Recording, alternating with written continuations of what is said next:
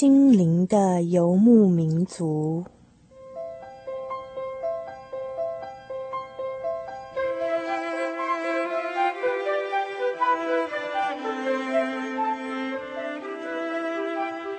在这个谁都不管谁的后现代社会里，每一个人的心灵都是游牧民族。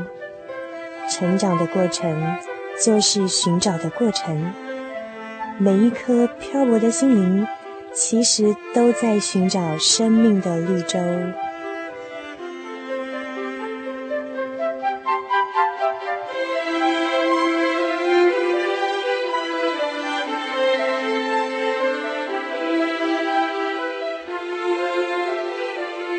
本节目由财团法人真耶稣教会制作，欢迎收听。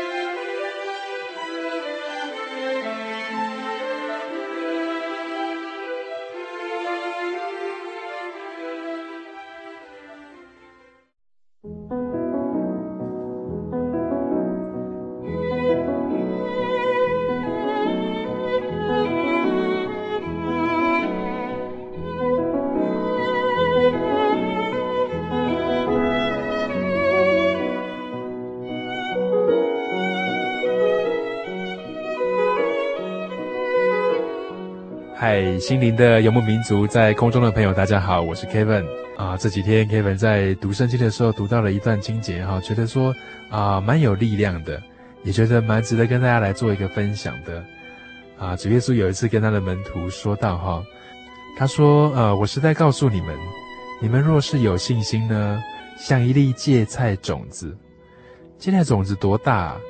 啊，其实 Kevin 虽然没有看过，但是啊，听人家说去过以色列的那个地方啊，他们说芥菜种子非常非常的小，也就是说，只要你们有这么样的一点小小的信心呢，就是对这座山说，你从这边挪到那一边，啊，这座山它也必挪过去。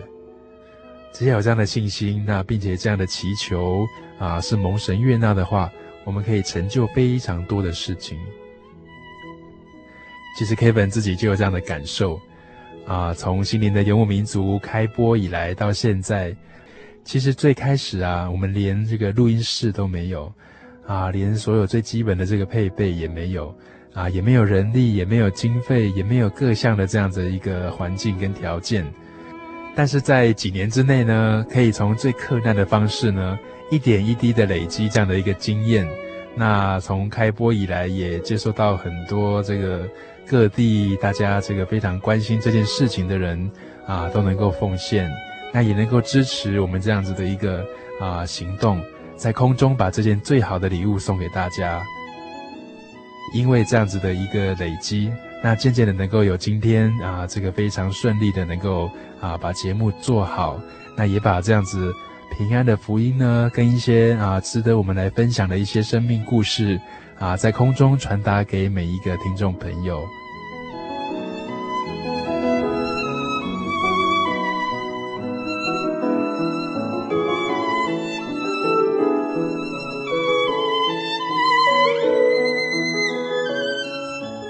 今天我们的小人物悲喜呢，非常的温馨，非常的感人哦。主题是芥菜种的信心。为大家邀访到的是在高雄的一位朋友静茹。在高中的时候，静茹发生了一件非常大、非常严重的事情。这件事情呢，在我们看来真的是没有办法解决，也拿不出力量来面对的一件事。这当中呢，静茹的故事到底跟啊所谓芥菜种子的信心，小小的这种信靠之心，有什么样的关联呢？让我们一起来听今天的小人物悲喜。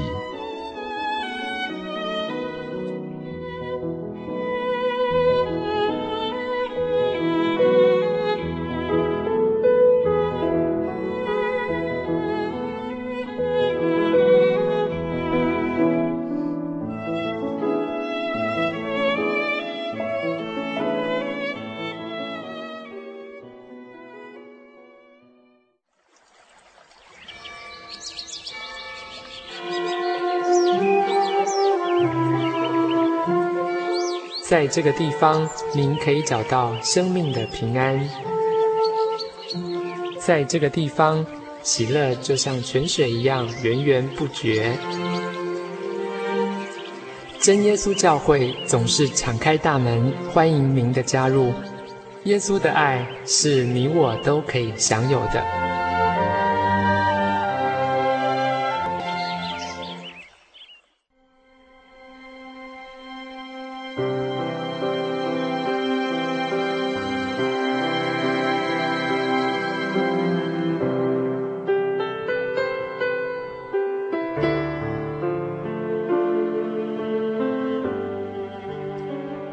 的游牧民族，在空中的朋友，大家好，我是 Kevin，欢迎今天大家再到我们的小人物悲喜这个单元当中，和我们的主角静茹同悲同喜，一同来分享生命的过程。静茹呢，啊，在高中的时候呢，她曾经经历了一个人生当中非常大的，也非常令人恐慌的一件事，就是在她的卵巢呢。发现了一个非常大的一个肿瘤。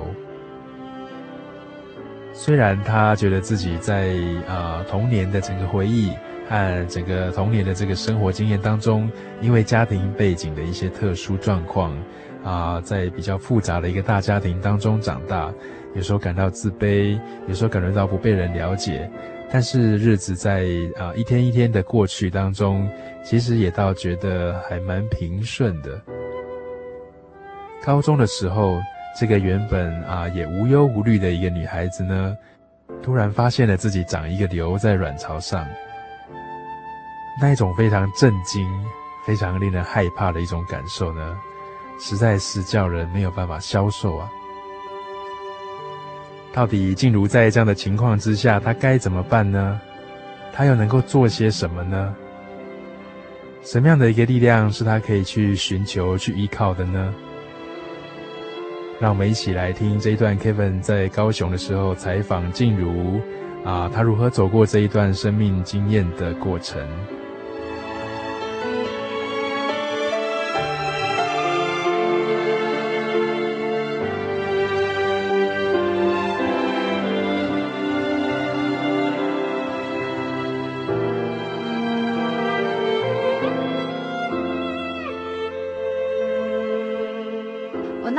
要跟大家见证的这一段呢，就是说哈，我在八十一年到八十四年这段时间哈，我在台南读书。好，那这段时间的话，我都是在真耶稣教会的台南教会聚会哈。那我这边要见证的就是说，我在呃呃八十一年的时候呢，事实上我从以前哈，只要因为我们知道女孩子一个月有有一次的 MC cycle 嘛，那我我每一个月呢，我。就是生理期的时候，我肚子都会异常的疼痛。嗯、我曾经痛到昏倒，那我也曾经痛到那个坐救护车，也、哦、这样子哦。所以那真是很严重。对对，很凄惨的一个经历哈。那我我大概平均一个月吃的那个普拿疼的量哦，我大概都痛一天半，大概吃的量都要超过十颗。哎，所以这个量很吓人。那后来就是我在八十一年那时候已经到台南读书了哈。那那时候是半工半读。就我有个同事就跟我讲说：“哎，静茹，我觉得你这样子哈不是办法，我建议你哈你要去做个超音波检查。”那因为我这个同事他是已婚的，所以他可能对这方面比较有经验。我想一想，哎，他讲的也是有道理。对，那我就想说，好吧，那他就推荐我去一家呃那个私人诊所。去一家私人的妇产科哈，去那边照超音波。那我我印象很深刻，因为那天是安息日哈，八十一年的九月二十八日，星期六。就有照的时候，医生竟然跟我讲说很糟哎，你难道都不知道吗？嗯，那我那时候听得一头雾水啊。我说怎么怎么怎么样，是不是？他还跟我说我的左边卵巢长了一个约六点五公分的瘤。那。我当场听了之后就大哭起来，而且医生马上紧接着跟我说：“呃，那你下次哈、哦，找你爸爸妈妈一起来，我来跟他商量开刀的事。”哦，那个时候你才读高中而已嘛？呃，读台南家专啊，就是高中毕业，然后去念大专。对对对对对，哦、那那一年大概二十岁，嗯、所以那时候很、哦、一方面也是很单纯，而且很年轻。那时候听到说怎么会我。我去照是为了要照安心的，怎么一照出来就叫我找爸爸妈妈来，然后跟我商量。是有一个肿瘤，并且讲到这个很严重的一个词，六点五公分，对。嗯、然后那时候听的就就很伤心啊。然后那时候医生建议我要开刀拿掉，他说一般的瘤哈，如果超过五公分之后，就必须做切除的手术。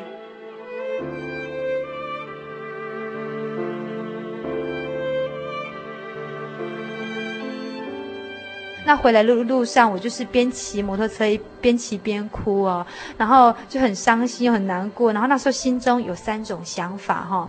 第一个想法就是说哈，因为瘤是长在卵巢上嘛，那卵巢它又是紧接着子宫，所以最好的状况就是割掉了瘤之后，卵巢完整保留而没有受损。然后第二个想法就是说，如果这个瘤已经影响了卵巢，就是说除了瘤之外，还必须割掉一边的卵巢，也就是我剩下一个卵巢而已。那第三个想法就是说。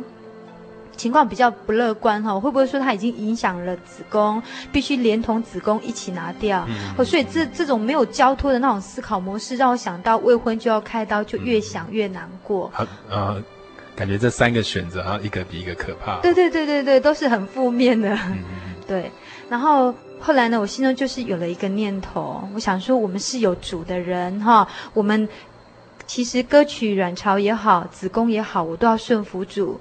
相信主耶稣会有他美好的旨意。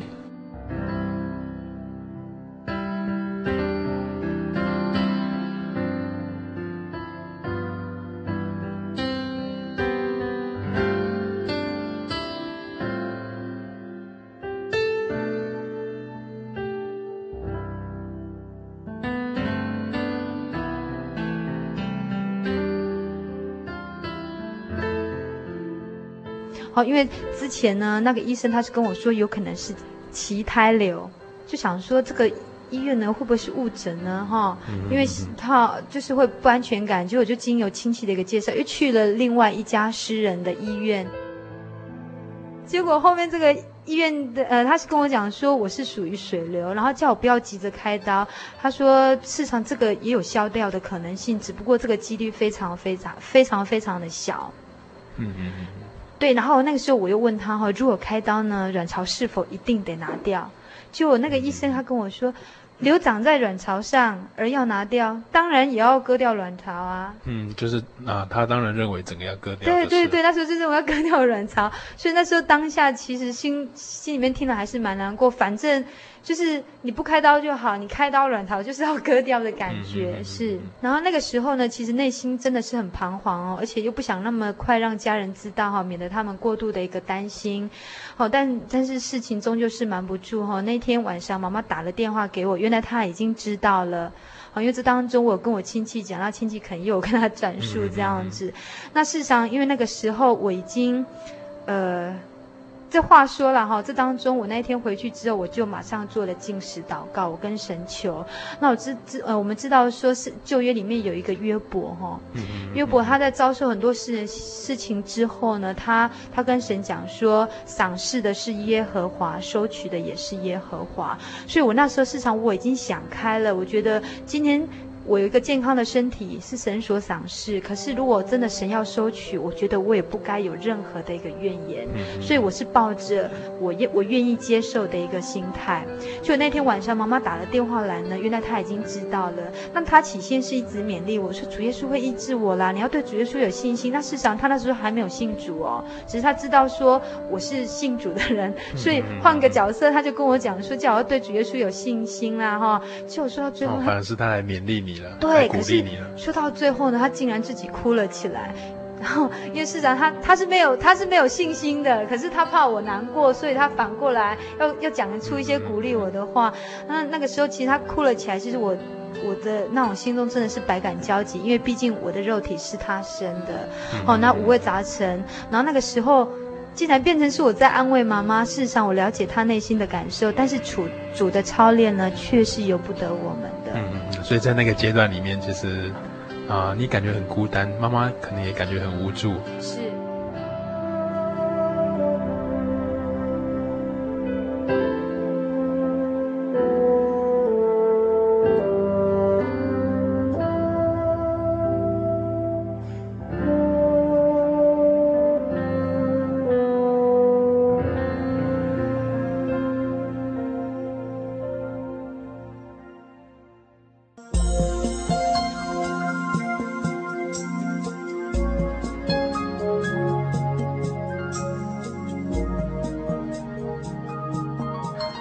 现在所收听的是心灵的游牧民族广播节目。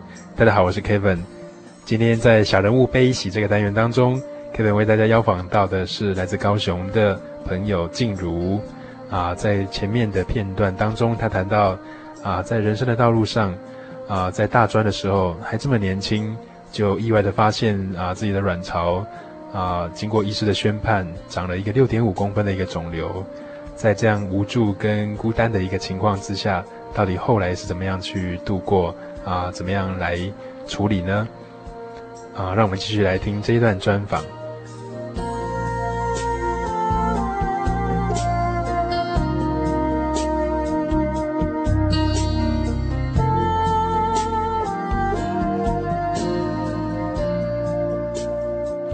啊，静茹哈，那 Kevin 想问你说。那在后来的时候，那个情况不知道怎么样。嗯，呃，其实哈，事情过了第二天之后呢，哥哥从高雄他打电话来跟我说，我妈妈她要为我祷告，说主耶稣如果要医治我的话呢，他就要来受洗信主。但我马上就回答说，那那岂不成了向主耶稣开条件吗？这样是不是不太好？妈妈是这样子说。对，是是，是是。那而且主耶稣他其实我们知道，他医治人的方式有很多种。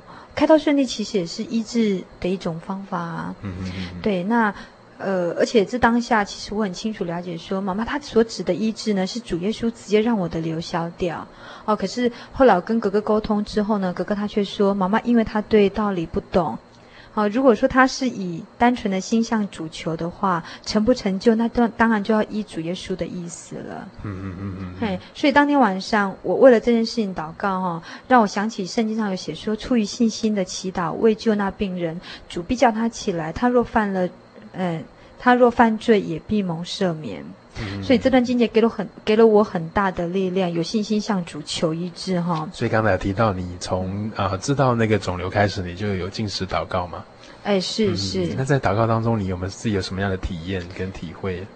呃，我的体会就是交托给神，嗯，对，然后求神让我呃，就是不管是开刀也好，就是让我顺利。嗯嗯嗯。对，我就是没有没有额外的挂虑这样子，嗯嗯是。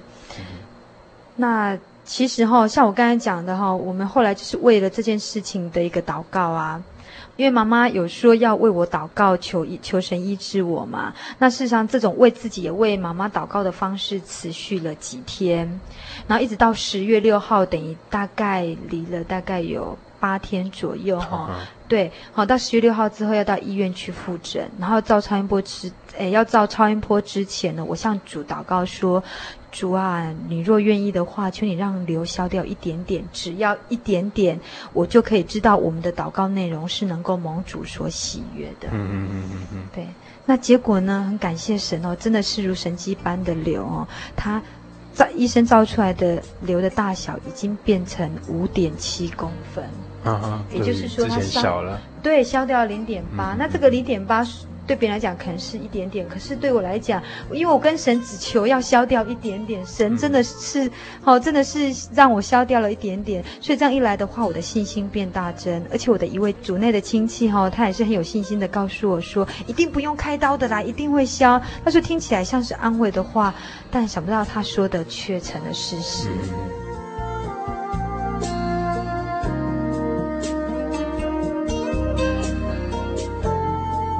后来呢，后来一直到十月九号，也就是又隔了三天之后，我又去了成大门诊，好、哦，呃，医生开了抑制排卵的药。好，医生说会减低瘤的那种囊肿的一个状况，嗯、对，然后减慢它增生的那个速度。对对对，嗯、那他是开给我一个月份，那后来呢，我才知道他这个原来就是避孕药，嗯、哦，就不让你的对抑制排卵。对对对，那事实上我连吃了几天了，我发现身体很不舒服，头晕又想吐，后来想一想说，算了，我真的。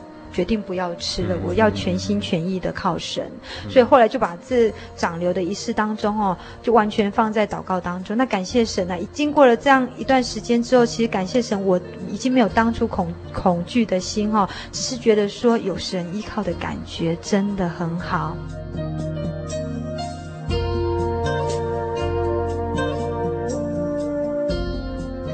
那而且那个时候，世上教会很多弟兄姐妹不停的为我代祷，凭爱心为我代求，哦，那每次祷告当中都不停的向神求医治。那有一次呢，我印象很深刻，就是有一天晚上我在祷告的时候呢，嗯、觉得肚子温温的，那温温的感觉就是像有人在摸着你的肚子，哈、哦，那有很温暖的感觉。那事实上，我那时候不是那么在意那个感觉，只是觉得那天肚子好像呃温温的，然后很舒服的感觉而已。然后直到十一月十六号，因为医生要求我一个月之后再再回去门诊，好，等一个月之后呢，我再回成大复诊照这个超音波的时候呢，结果呢，他们那天安排一位实习医生帮我照超音波，就照。就那个实习生照照了很久，却找不到瘤。然后另外呢，他又找了一位实习医生来来，呃，照超音波一样找不到瘤。我那时候心里想说，是不是他们的技术上不好？对对对对对对，想说奇怪，怎么都给我安排这个实习医生，而且一个找不到也就算了，怎么第二个还找不到？就我后来那时候忽然心中闪过一个念头，是不是神垂听了我们的祷告？是不是神是不是流消掉了？那这个时候距离刚开始知道那个时候大概过了多久？呃，从九月二十八号到十一月十六号，一个多月的时间。哦，一个多月的时间，非常非常的短，所以。那一天，我那时候正在考虑说是不是流消掉的当下呢？呃，那时候就是他们马上去找了一位，就是第一次为我诊断的主治医生哦。医生照了又照，对我说瘤真的消掉了。然后我还记得印象很深刻，那两个实习医生还说：“哇，好可惜哦，没有看到瘤。嗯” 哦，不过他们就是一直在跟我恭喜说：“哈，我说真的是很难得这样子，嗯、这么大的一个瘤可以消掉。”所以是从六点五公分一直消失到就都没有检查到了。是是是，证实瘤，而且哈，因为那个时候我在想说，就像我那时候刚开始去照。呃，确定有瘤的那种心情，我想说，会不会是他们他们有所误诊呢？我还找了很多家私人的医院，都证实我的瘤确实是消掉了。好、哦，那这当中我的感触就很深刻哈、哦，真的神的大能真的是超乎我们的想象。如果说依依照医生的说法来讲，超过五公分的瘤是要开刀才可以切除的。那而且六点五公分这么大的一个瘤，不可能一夜形成。那也不可能数个月，哦，或者它可能是数年所形成的。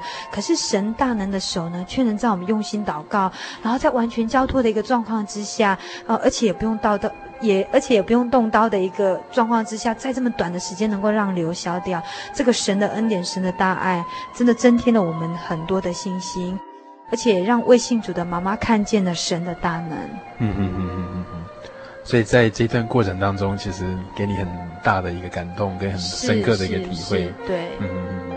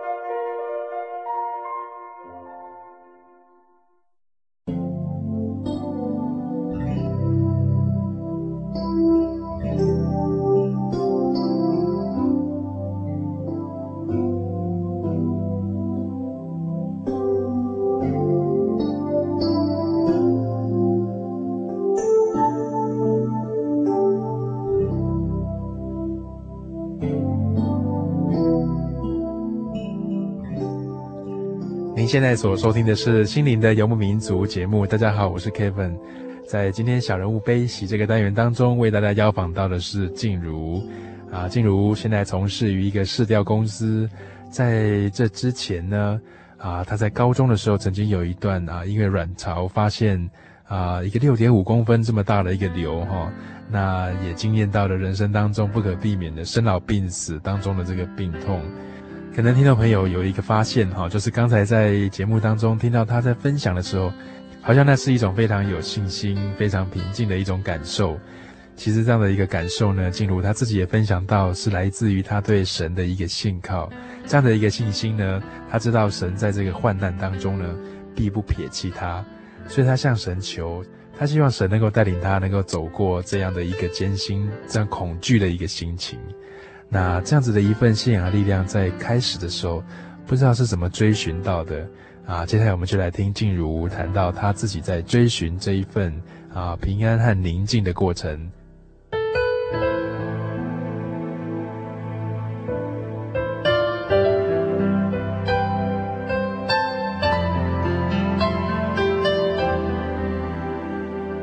我哥哥他去聚会了一次之后，他回来就跟我就邀我到我们后面阳台祷告，嗯、然后就悟性祷告。为什么到后面阳台啊？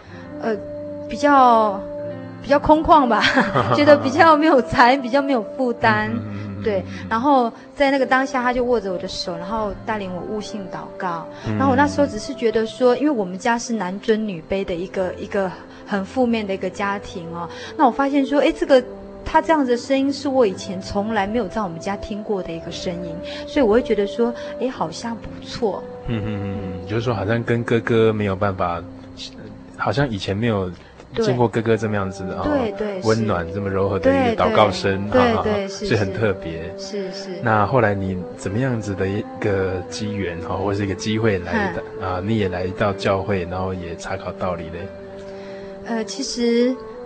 其实我我那时候很单纯哦，那神可能就是怜悯我这颗单纯的心。我哥哥他就邀我说：“哎，某某日，然后他邀我就到真耶稣教会的高雄教会聚会。”那我就跟他说：“好啊。”然后他就骑着我摩托骑着摩托车载我。这当中那一天哈、哦，还还迷路了，就有去到那边刚好正在在。做那个已经接近要结束祷告了，那我大概只后面听到大概有十分钟左右的一个聚会，嗯、那我印象很深刻。他那时候讲的主题是爱的家庭，那因为我们是在一个很负面的一个家庭当中成长，其实应该不不要说是我们哦，台湾当时候的一个社会哦，有时候父父母本身就是比较重男轻女，比较男尊女卑，那女孩子在家庭本来就比较没有地位，然后。教育的方式也比较负面，所以我那时候听到这个爱的家庭的时候，我会想到说，真的有家庭里面有这样子爱的方式吗？真的有吗？可能吗？很难置信哦。对对，可是我又觉得说，对，很不可思议。可是我听了就觉得说，哎，好像很好哎。然后听了之后就觉得，哎，不错哦。在祷告当中的时候，我发现怎么大家都都会讲出一种卷舌音。那我那时候就就觉得很奇怪，然后后来我那一次他们就跟我讲说，你要跪下祷告也可以，你也可以看着他们怎么祷告。就我我就看着他们怎么祷告啊，后来觉得好像也没什么问题，然后我就就我就跟着他们一起祷告。就祷告完之后，他们亮了一声。亮了一声，结果呢，我发现大家就静下来了，因为他们那时候祷告的感觉，给我感觉，我会觉得好像鸡桶哦。嗯、可是呢，当那个铃声一响，竟然大家都静止，我想说，这怎么可能是鸡桶？他们有意识的耶。可是他们为什么愿意这样子？那么多的人跪在这一间教会里面，这么这么用心的祷告。嗯嗯嗯嗯。啊，这是第一次来到教会的经验。对，这是第一次。嗯、那后来呢？后来其实我哥哥，呃。后来他那时候好像是过来要他要去当兵，然后辗转之间他有交代说叫我去聚会还是怎么样。可是那时候因为觉得不错，可是自己不是那么的积极，都一直等到我哥哥回来的时候才去。那第一次跟第二次大概也有去一个多月的时间。那其实真的神。格外的恩典哈、哦！我在第三次去教会聚会的时候，我就得到圣灵。哦，这样子。对对对。嗯、那其实我那时候也不是说那么迫切去求，只是觉得说这个教会很好，这个信仰很好。嗯、然后大家就跟我讲说你要求圣灵哦，那我就用很单纯的心去求圣灵。嗯、对。然后其实那时候求圣灵的时候，我发现周遭的人比我还要喜乐，跟我说：“静茹，感谢主，你。”得到圣灵了，可是我那时候不知道说为什么要去求圣灵，只知道说好像求圣灵很好。嗯嗯嗯嗯，好像周啊、呃、周边的人都为你高兴，为你对对啊、呃、感到着急，然后他们都很鼓励你。对，对，对，反倒是你好像自己没有太深刻的。对，那个时候当下没有很深刻的，对，没有很深刻的体会。嗯、可是呢，在后来，呃，怎么讲？后来就是陆续的聚会当中，让我体会到圣灵真的是很重要。好、哦，譬如说我们心里软弱的时候啊，尤其像我那个时候正跨越青春期，哦，有时候那种心灵的，对对对，刚刚跨越过去，有时候心里面很多那种呃孤单、寂寞跟无奈，还有家庭种种因素，不是我们的人力可以去控制的时候，那时候你会觉得有神、有圣灵、有神可以依靠的感觉，真的很好。靠着圣灵走过那一段这个人生的灰暗的时候，是是是。是是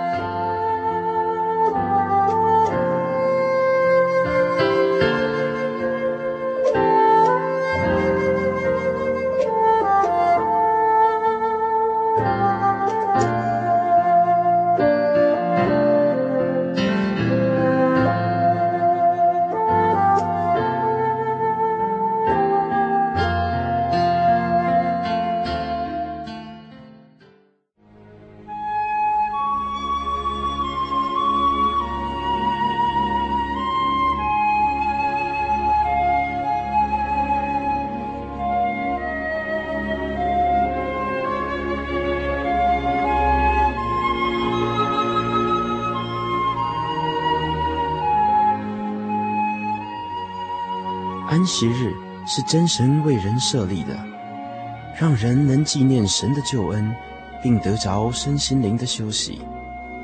在每个星期的最后一天，星期六，我们应当放下一周的劳碌，来到教会聆听福音，在诗歌、祈祷和彼此祝福的聚会里，安顿我们一周的疲惫。假如你想参加安息日聚会，欢迎您在每周六上午十点和下午两点踏进真耶稣教会的会堂，与我们一起共享这生命的饗宴。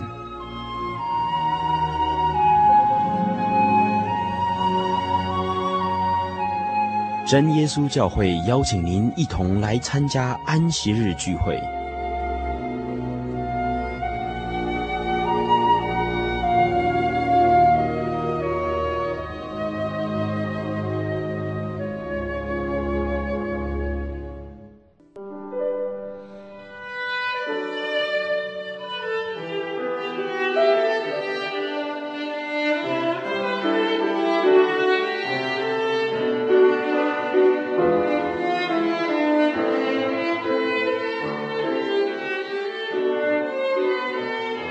在前半段里面，进入谈到他那这个啊、病痛得到医治，啊、肿瘤消除的这样子的一个奇妙的一个见证哈、哦。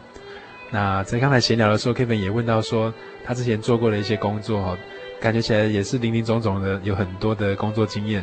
那不知道静茹可不可以跟我们听众朋友先分享一下，在毕业之后你大概做过了哪些事情，在职业上面啊的一些这样的一个经历。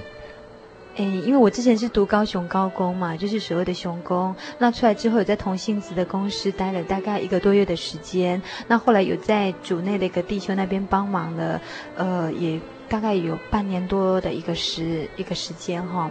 那后来呢，呃，最后的一个工作呢，是到一家就是百货公司。好，然后那当下那个时候是叫做高氏服饰哈，对我在那边。在那边服务，在那边任职。嗯，那后来好像也做过美容方面的，还有一些市场调查的一些工作嘛，哈。哎，是是是是，嗯、对。那在这一啊这一路上的这个职业的这些、嗯、啊生涯上面哈，你觉得对啊对神有什么样的体会？你觉得说在当中有没有什么样的感受？呃，其实哈，真的要讲到工作，其实我觉得神的恩典真的是很多啦。呃，那这边哈，其实我可以跟大家分享一下圣经一段章节哈，就是说，呃，圣经没有写啊，你们祈求就给你们寻，就给你们，好寻找就寻见，叩门就给你们开门，好，因为凡祈求的就得着，寻找的就必寻见，叩门的就给他开门。那我这边要讲的就是说，其实我们自己所要的，事上神是知道的，那看你有没有在跟神做呼求。那我其实我在工作当中哦，从像刚刚 Kevin 跟我讲的，其实从那时候毕业到现在呢，其实已经有十年的一个光阴了。那这当中包含读书，然后在呃工作，然后在结婚，这当中其实我也也换过很多个职业。对，那我现在跟大家就是说见证一个呢，我那时候在民国七十九年底的一个工作当中，好的一个一些经历这样子。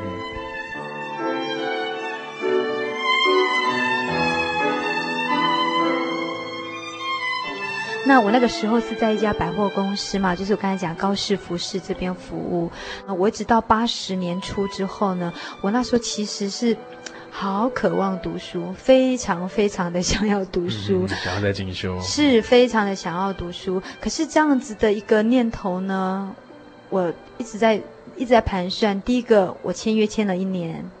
第二个，我家里面需要我这样子的一个经济收入，嗯、对，那我到底要凭什么样？我有什么样的资格可以在这样的当下去读书呢？嗯、那我能够跟谁跟谁讲呢？我只能够跟我的主耶稣讲。嗯、好，我我不停的跟他讲，跟他讲说，我好想要读书。好，那结果呢？这奇妙的事情就就发生了。那我就鼓起这个。这个勇气就跟公司提提看，想说啊，帮我递辞呈递看看。结果后来我我才确认，就是说我们如果提早离职，没有按着这个合约来走的话呢，我们要罚款十万块。哦，这么多，那相当四个月的薪水。哎，是是是，那对我那那个时候这一笔钱对我们来讲是非常庞大的。对对。结果呢，才过了没有多久的时间，一个很奇妙的事情发生了，就是我们公司因为股东的关系，竟然要把所有的合约。约全部废除，嗯嗯，也就是说，我们那时候签的合约呢，公司是都不算了，不算了，你什么时候离职都可以。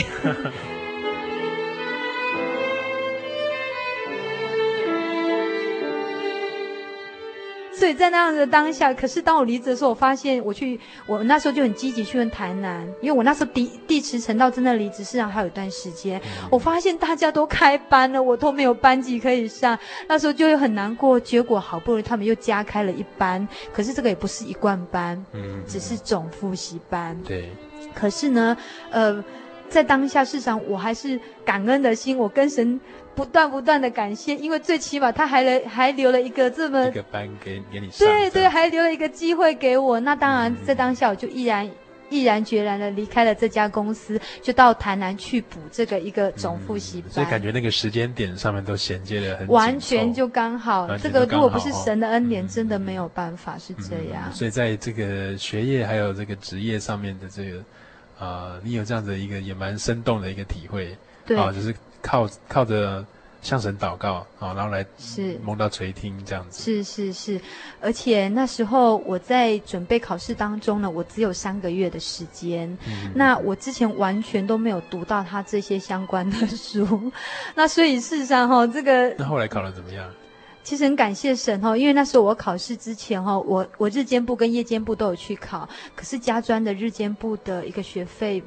很贵哈，我们那时候听说就好像五万多块吧，日间部的，对对，很高。那那时候想说，我如果白天去读书，晚上要上班，其实不太容易，这样会很累，而且也没有办法，就是去聚会还是怎么样。所以那时候就跟神祷告说，主如果愿意的话呢，那当然这在当下，我当然是个人要努力了哈，不能全部都靠主，就我自己都不努力。我在努力之后，我跟神祷告说，主若愿意的话，我考得上哪里？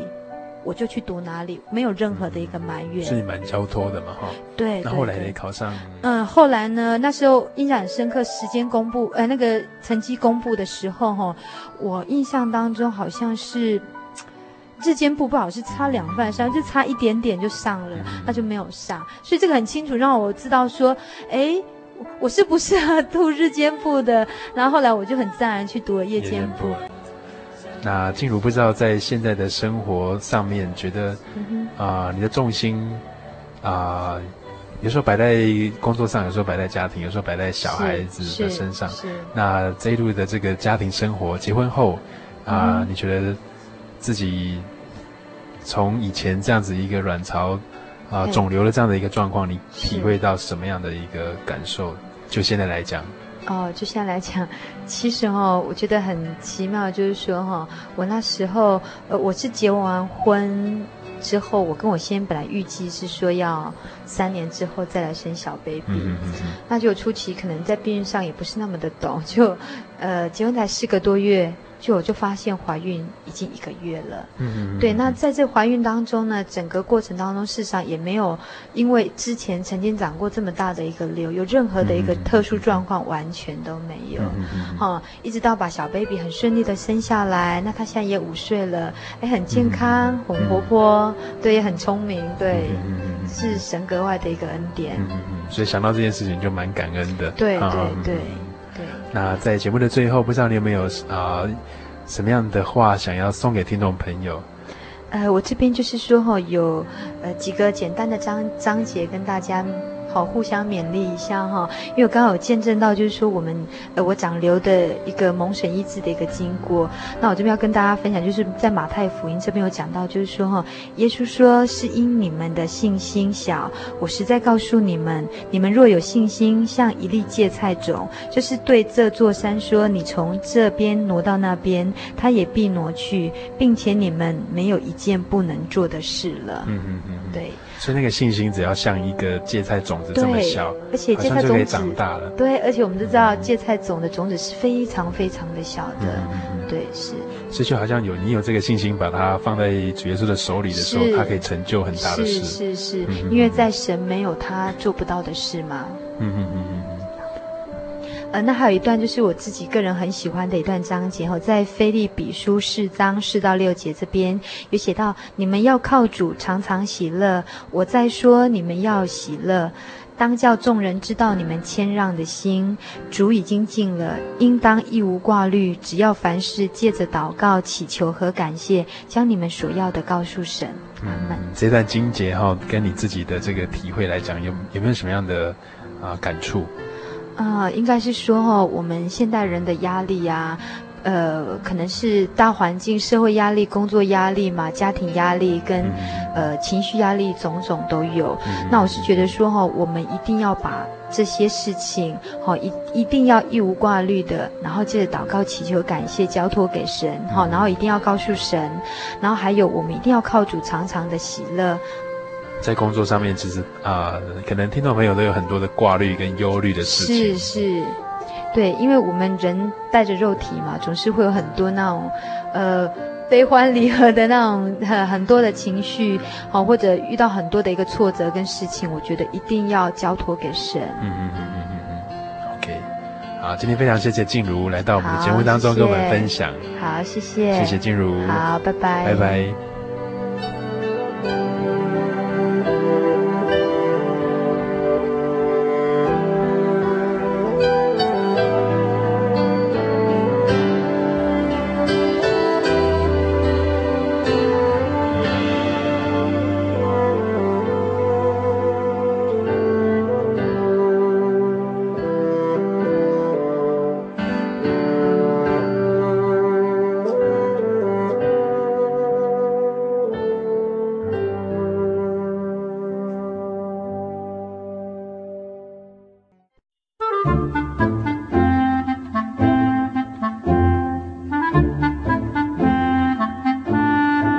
圣经是世界最畅销，也是翻译本最多的书。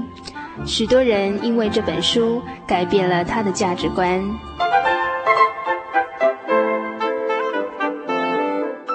请和我们一起进入圣经的迷人世界。欢迎收听《圣经小百科》。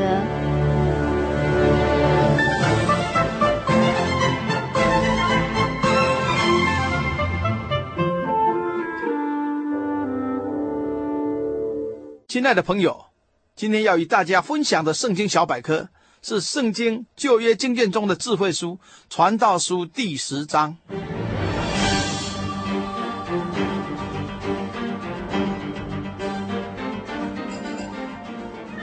《传道书》是以色列国智慧之王所罗门老年时期所写的宝贵箴言，提醒世人对人生与世界正确的看法，让我们活得更快乐。更顺利，更有意义。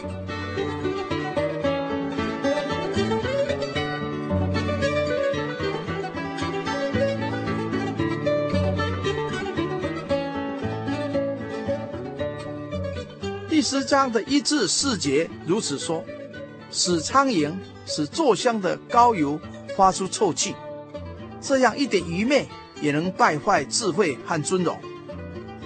智慧人的心居右。愚昧人的心居左，并且愚昧人行路显出无知，对众人说他是愚昧人。掌权者的心若向你发怒，不要离开你的本位，因为柔和能免大过。芳香四溢的香膏是贵重的，人人喜爱。然而，一只死苍蝇会发出臭气来，破坏芳香的气味。同理，一点愚昧，一丝不敬畏神的念头，一个不诚实的想法，会让智慧的人失去尊贵和荣耀。敬畏神是智慧的开端。智慧人的心有正统的观念，有善良的本性，故行为严谨端正。反之，愚昧人的心有偏差的观念，有弯曲的心思，会行出罪恶的事来。一个偏差的行为或动作，会让人看出他是愚昧人。汽车又多又快的马路，若有人不走斑马线，急速的要冲过去，岂不愚昧？将生命当儿戏吗？当掌权的上司向你生气的时候，不要耍性子，说要辞职不干。若能心平气和、温顺地面对，即使有过错，也能得到宽恕的。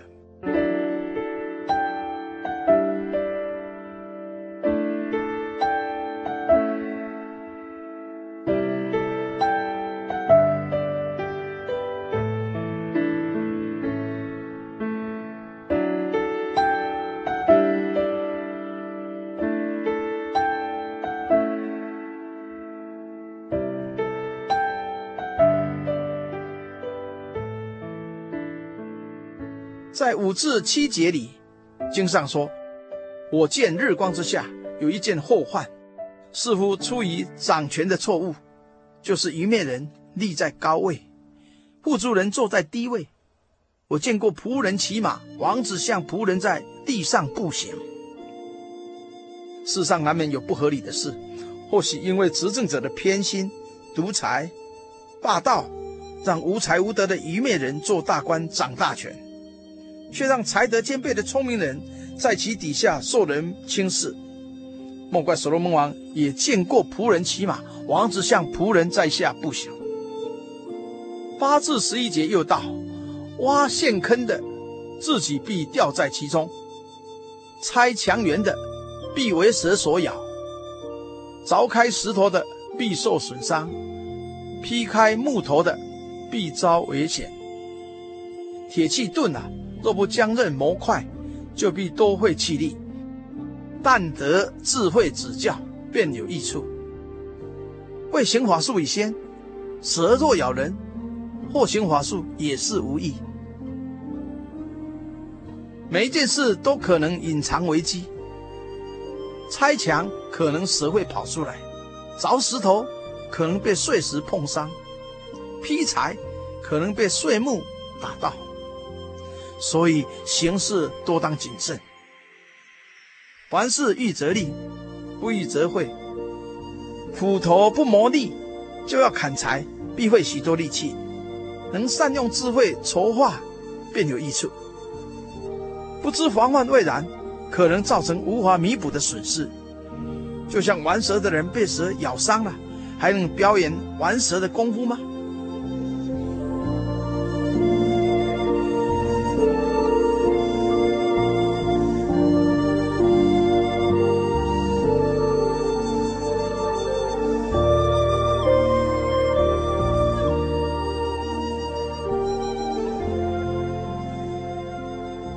传道书十章十二至十五节里这么记载：智慧人的口说出恩言，愚昧人的嘴吞灭自己。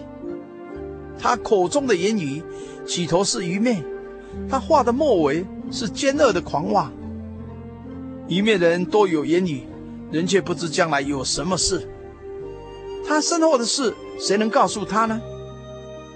凡愚昧人，他的劳碌使自己困乏。因为连进城的路他也不知道。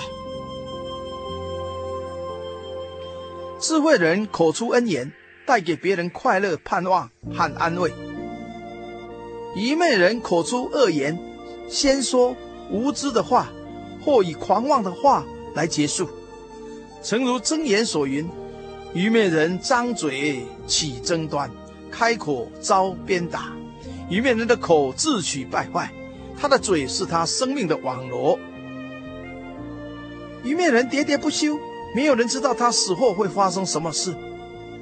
他拼命让自己困乏、劳顿，对自己毫无益处。十六至十七节又云：邦国啊，你的王若是孩童，你的群臣早晨宴乐，你就有祸了。邦国啊，你的王若是贵胄之子，你的群臣按时吃喝，为要补力，不为酒醉，你就有福了。国家之存亡祸福，在于领导者的贤明、才智，或是昏庸无能。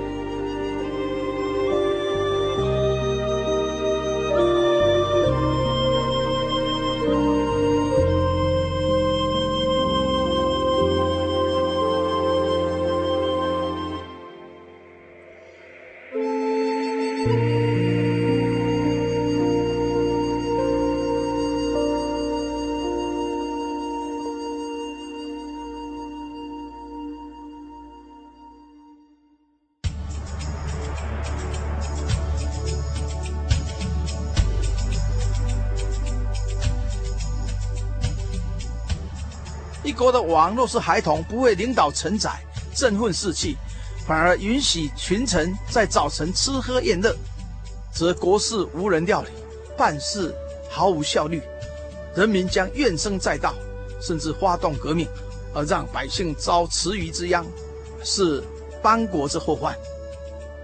反之，国王若是受过严格的训练，而有高尚品德和行为的贵胄之子。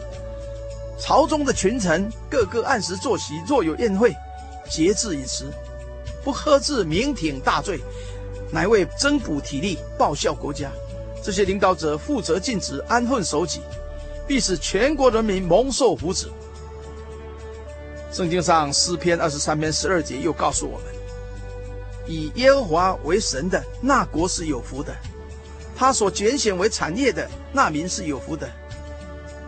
一个国家若能敬畏天上独一的真神，必蒙这位全智全能的造物主眷佑和看顾；若能凡事信靠耶稣基督，必蒙这位慈悲的救主施恩帮助。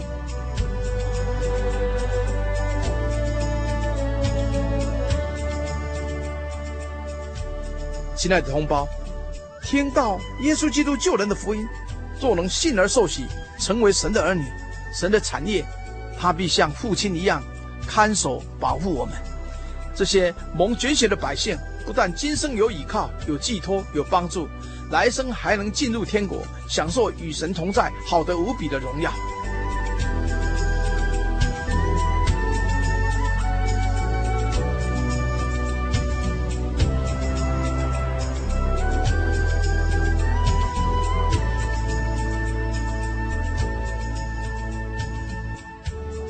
第十章最后一段十八至二十节又说：因人懒惰，房顶塌下；因人所懒，房屋低落。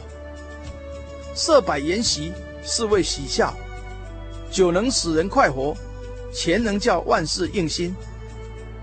你不可咒诅君王，也不可心怀此念；在你卧房也不可咒诅户户，因为空中的鸟必传扬这声音。有翅膀的，也必述说这事。懒惰人的房子老旧不修理，房顶会塌下来；房顶不修理，天一下雨必会漏水。若屋漏偏逢连夜雨，那么屋内必成水乡泽国了。小不忍则乱大谋，小洞不补成大洞。做人不可懒懒散散，造成莫大的损失和遗憾。设摆丰盛的筵席，能使客人吃喝欢笑；准备美酒供人品尝，能使人快活；善用钱财，能叫万事应心。凡用心认真做的事，必能发挥其果效。君王是一国之尊，在万人之上，受万民尊崇。英明的君王，且要日理万机，为国家人民操心。一个老百姓若随意大胆批评国事，咒诅君王，于情于理都不应该。富翁财出势大，喜爱奉承的那些人，会随侍左右，逢迎谄媚。有谁说富翁的坏话，他们就必赶往通报，有如空中长翅膀的飞鸟在传书一般。经上说，逼迫你们的要给他们祝福，只要祝福，不可咒诅。对一个敬虔人而言，不但口中不咒主人，连咒主的存心也不可有，还要说造就人的好话，因为敬神爱人的人是神所喜悦的。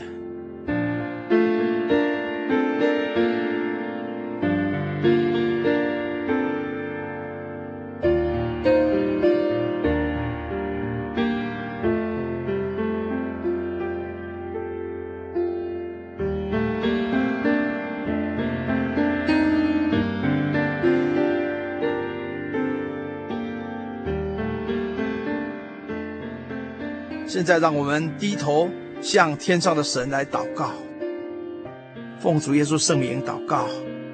慈爱的天父真神，你是智慧的源头，我们感谢赞美你奇妙的作为。求你赏赐聪明智慧，使我们不自走愚昧的道路。亲爱的主，求你保护我们身心健康，安分守己，做荣神益人的好事。也求你赐给我们温良的舌头，能口出恩言。让周遭的人都蒙受天上来的福气，愿一切的荣耀颂赞都归主耶稣你的圣名，哈利路亚，阿门。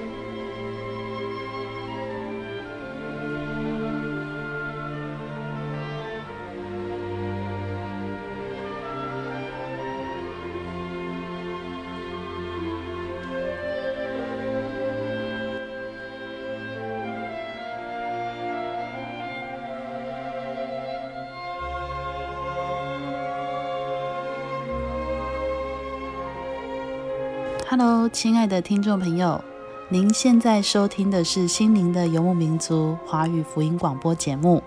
本节目由真耶稣教会制作。如果您对真耶稣教会想进一步了解，欢迎您来电与我们联系。我们的电话是四零八七七一八一七八四零八七七一八一七八。我们的网址是。Tjc 点 org，您可以来电询问教会地址及聚会时间。我们竭诚欢迎您来到真耶稣教会，与我们一同享受主耶稣的恩典。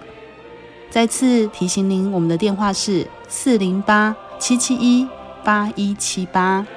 在这里也要再次邀请您继续收听心灵的游牧民族华语福音广播节目。